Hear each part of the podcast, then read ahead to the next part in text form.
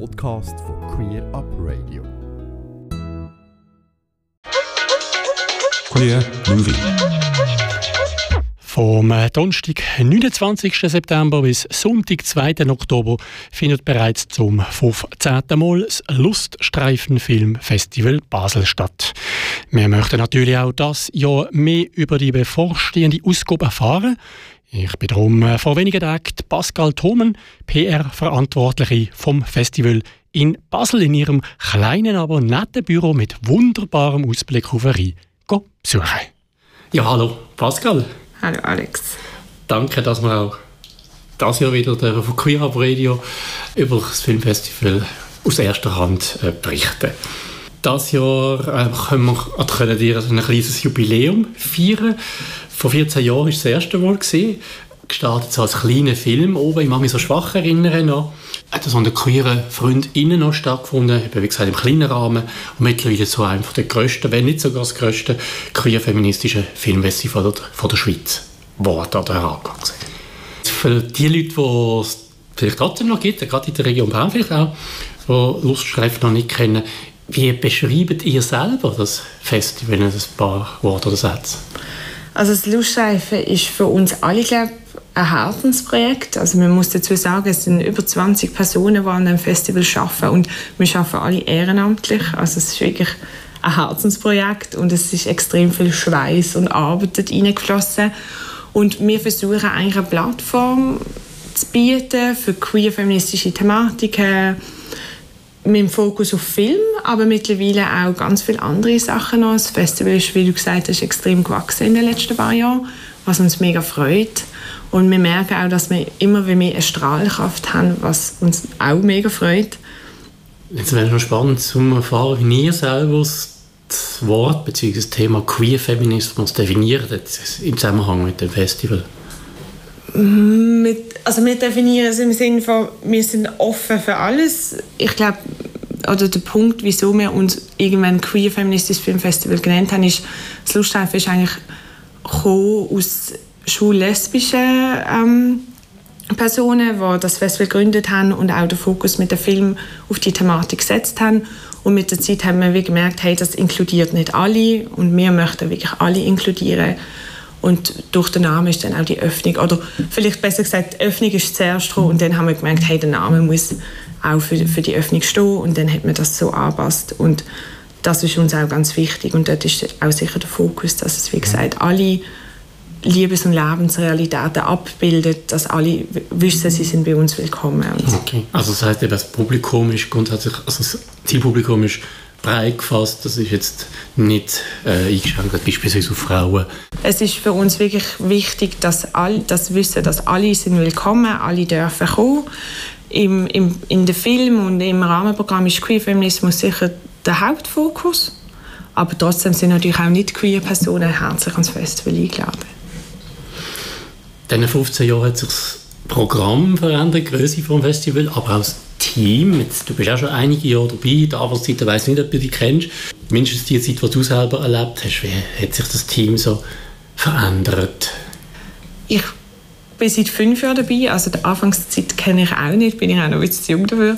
Ähm, aber ich bin seit fünf Jahren dabei und was man sicher sieht, ist, das Team ist extrem gewachsen. Wir sind viel mehr Personen, wenn ich vorher gesagt habe, wir sind jetzt über 20 Personen. Im ersten Jahr, als ich dabei war, sind wir glaube ich, ein bisschen mehr als 10 ähm, das kommt natürlich auch davon, dass das Festival gewachsen ist. Das Team ist viel diverser geworden. Es sind sehr viele junge Personen auch im Team dabei, was, was uns sehr freut.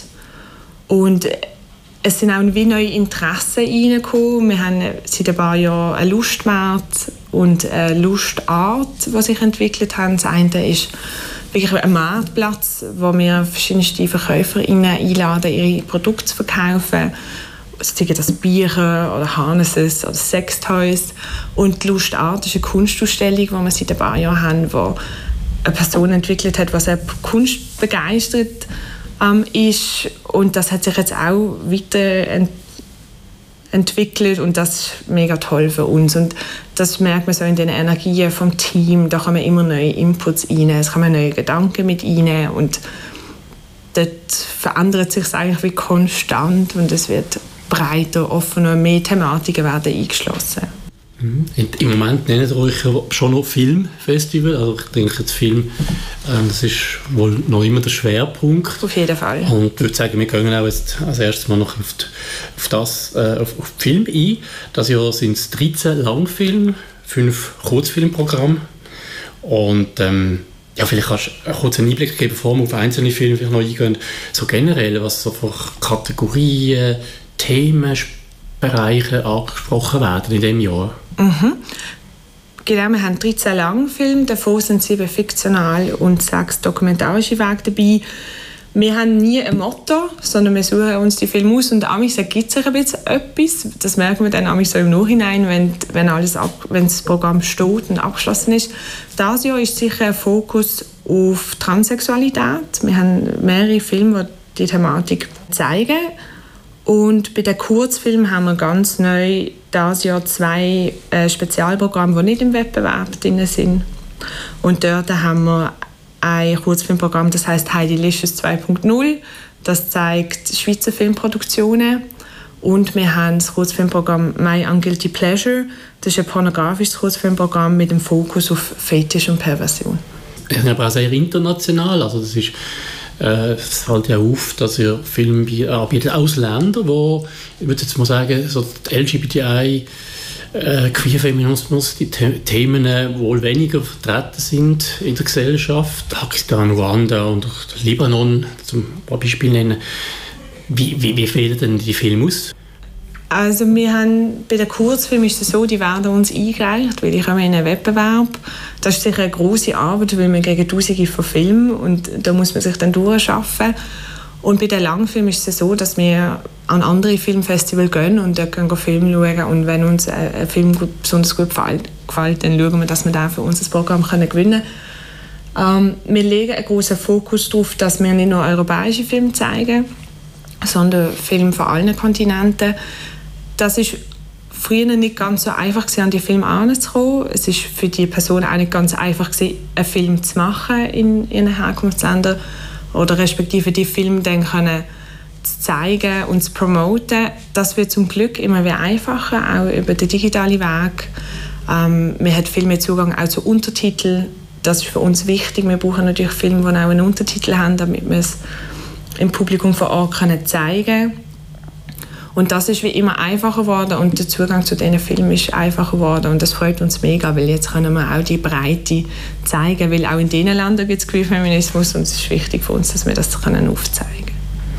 Dann würde ich sagen, komm, lass, lass uns doch mal einen Blick reinwerfen ins Programm von diesem Jahr. Ähm, startet dort gerade mit einem preisgekrönten Film, nämlich der pakistanische Film Joyland, wo in Cannes Queer Palm gewonnen hat das Jahr und äh, auf eindrückliche und berührende Art und Weise ja, der Druck von der gesellschaftlichen Erwartungen und verschiedenen Generationen innerhalb von einer Familie zeigt. Wir können das ganze Programm natürlich jetzt äh, da erzählen, wo, was für Filme kommen, aber vielleicht hast du gleich äh, ein paar Highlights, die du oder kannst rauspicken Ja, ich habe ja vorhin gesagt, wir haben einen kleinen Schwerpunkt auf Transsexualität. Wir haben einen Film von Elliot Page, El mio nome, der Film erzählt vier Geschichten von vier Männern, die ihre Transsexualität ähm, erzählen. Da kann ich sicher sehr, sehr stark empfehlen.